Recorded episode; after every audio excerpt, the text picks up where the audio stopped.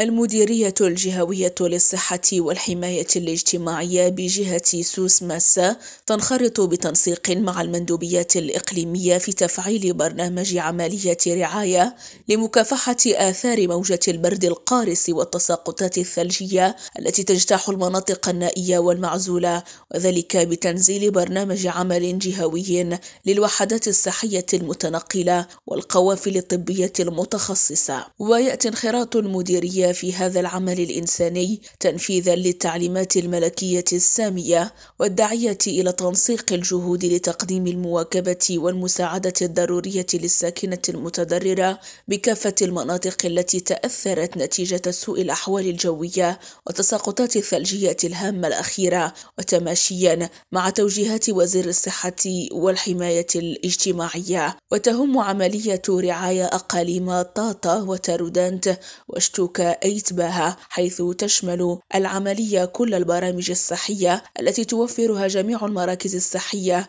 إضافة إلى استشارات وفحوصات طبية متخصصة تستهدف بالخصوص النساء الحوامل والأطفال والأشخاص في وضعية هشاشة صحية كما توفر خدمات تشخيص الأمراض والتلقيح ومراقبة صحة الأم والطفل وكذا تتبع الأمراض المزمنة. هاجر الراضي ريم راديو أجادير